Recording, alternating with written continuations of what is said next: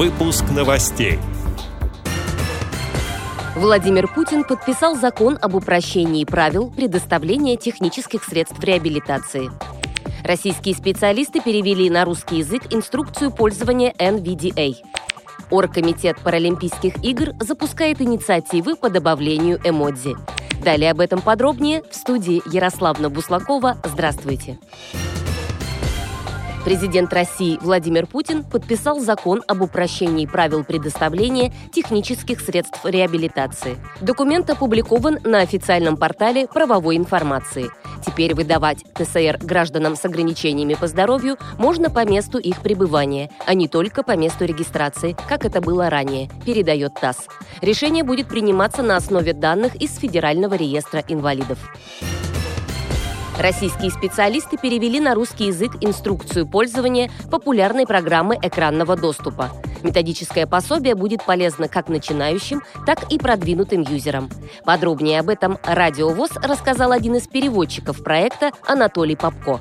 Мы с Евгением Арнопольским под э, чутким присмотром, я бы сказал, Анатолия Камынина занимались переводом на русский язык одного из нескольких пособий опубликованных компанией NV Access. NV Access, как вы знаете, это э, компания, которая является разработчиком программы экранного доступа NVDA.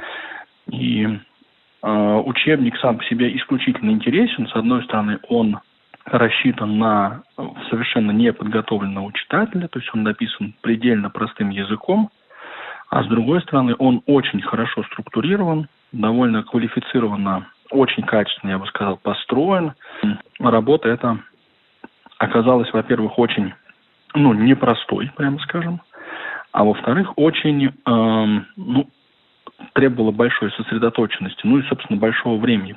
Я довольно много оттуда почерпнул. Прям перевод прошел э, стадию согласования, точнее, вычетки, одобрения с э, сообществом переводчиков, локализаторов NVDA – ну и он уже вот-вот, этот учебник появится на, ну там, в доступе а, для наших российских а, пользователей, русскоговорящих пользователей программы экранного доступа NVDA.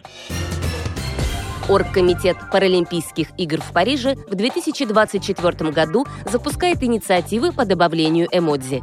Такая мера вызовет интерес молодого поколения и поднимет престиж соревнований для людей с инвалидностью.